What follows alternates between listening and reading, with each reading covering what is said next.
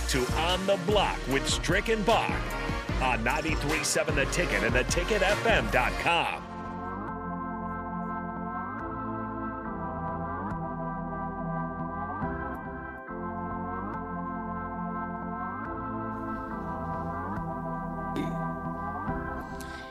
We're here uh, wrapping things up for you on a Tuesday. I know this is one of Strick's favorite uh, rejoins as we get going. Uh, there's some good news uh, to report, some bad news, I suppose. Uh, Creighton's Baylor Scheierman will withdraw from the 2002 NBA draft and return to school. This is uh, per his agent Austin Walton. So, as expected, Baylor Scheierman will be part of Creighton. Yeah, but you know there was maybe that slight hope that, that maybe Creighton wouldn't get ready. their big transfer. No, he wasn't ready. No, yeah. I knew he'd be back. Yeah, and so that will continue to make Creighton one of the top five teams probably coming into the nation next year, at least top 10, uh, and will be uh, pretty hard for Nebraska fans to stop I guess, as they make their run. But hey, maybe Nebraska can get the upset next year. Uh, that make you feel a little bit better. Uh, speaking of Nebraska basketball, we mentioned this earlier. That would make me feel better, Bach. Yeah. Especially me being in Lincoln, because I'm throwing, I'm throwing TVs and chairs. I'm Bobby Knight and all the court at PBA. I'm, I'm I'm Bobby Knight, and if I see that foolishness happen again, they might not let you back in, in. I mean, they might not let you back into PBA if you do that. That's all right. I'll just watch from afar. That's right. Statement will have been made. Uh, also, Lat Mayen not going to return to Nebraska. He's made it official as he's uh, made his professional debut, scoring 20 points actually in 25 minutes of play uh, with the Cairns Marlins back in his uh, home of Australia. Um, expected, I guess, because uh, Nebraska was two over the scholarship. The expectation, I suppose, is for Trey McGowens to do the same. Uh, we just haven't heard anything official on that front yet. Um, but uh, you know, it's, uh, it kind of ends the ends a little bit of a run for those guys. Derek White obviously returning um, among that group that came in, but it's uh, it continues the lack of um, continuity. That's what it continues the lack of continuity uh, for Nebraska basketball. But in this case, I'm not sure if it, it hurts you too much. I th- I always thought Lat um, played it, it, like a uh, two two more too much. I think if he was like your second or third guy off the bench, um, you know that would have been kind of suitable for him. But uh, they kind of you know they didn't have the big men, so they kind of just forced him into his role. Yeah, I, I think I think um, Trey will end up in the G League. Yeah. Um, I think Lat will do well internationally just because of his frame and his style of play. Um, he'll just be able to relax, live, make some money, and, and play. I think he'll have a solid career um, overseas. And um, I think Trey will end up in the G League for a good amount of years, maybe three, four years, and then he he may, he may break through if he's able to to tighten up his shooting with consistency. He'll break through. But um, other than that, I think he'll be a G League or overseas guy for his career. Um, I'm still interested to hear. I haven't heard nothing about Bryce out there. There's been no nothing that's been like spark conversations. But I was watching some workouts, Bach, and I was talking to a, a buddy of mine that you know has been around me since I played in the league, and I we were watching those workouts. I said this is the thing that kids don't understand if you don't have good mentorship or you don't have somebody really in your ear. Because I mean, it was boom, set a screen, roll, dunk, go out, shoot a jumper, boom, come back out, face up. And I'm talking it's consistent like that for 15, mm-hmm. 20 minutes with nobody else but you. Yeah. You know what I'm on saying? the court, yeah. That if if you're not if you don't have nobody, if you have people just bumping their gums and telling you what you want, what they what you think they want you to hear, then you're gonna you're gonna go in there and you just think it's gonna be just like you going to the gym and you're just working on stuff. No, sir. No, sir. You're gonna be dead tired, probably throwing up in the wastebasket. And they're gonna you're gonna look terrible because you ain't gonna have no legs. And that was the problem I had with Bryce when he was there was his leg strength. Because when he got tired, his jumpers were always short.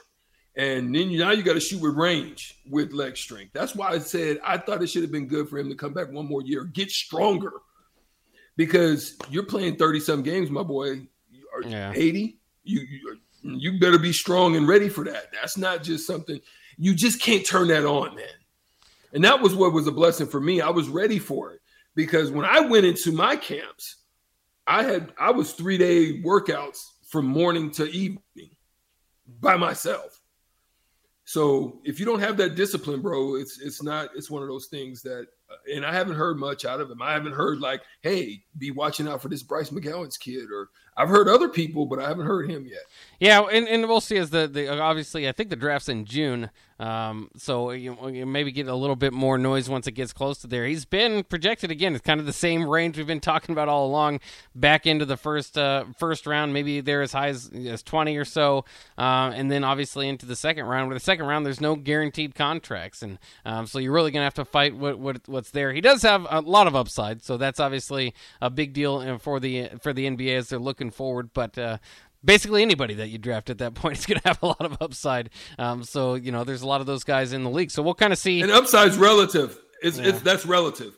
Upside's relative to wherever you're placed, right? For Kawhi Leonard, up, upside was being placed with the uh, with the Spurs, which was the perfect team for him at that right time. Upside is Draymond Green going to Golden State yeah. at the right time under a coach that understands that type of system that he wanted to implement in Mark Jackson, right? So it's really relative as to who, who you end up with and and what they think of you. Sometimes you're a body filler, or you're just a guy they're going to throw in the G League and they're just going to watch and monitor. But then you always got to realize you're not just playing for yourself; you're also playing for 32 teams. So even when you're playing G League games, you're just not playing for the the, the team that you're on. You're playing for all the other teams. So if you can just maintain that mentality, Bach, then then you'll be all right. If not, you get frustrated and you get you know kind of down on yourself, or your confidence begins to wane, or your worth ethic wanes because it's not falling into place the way you thought, or your ego is kind of splintered. Then you're you're going to be in trouble. Uh, and, and, obviously, the NBA uh, is uh, is getting close to uh, wrapping up. Obviously, you still got the conference finals wrapping up, possibly tonight, um, as far as the Western Conference Finals. Um, but as we go into the offseason, one of the big uh, one of the big fishes is was expected to be Bradley Beal. Maybe still could be, um, but uh, the latest reports is he's leaning toward the max extension with Washington. for his age, for his you know, he is always kind of the Robin with John Wall there.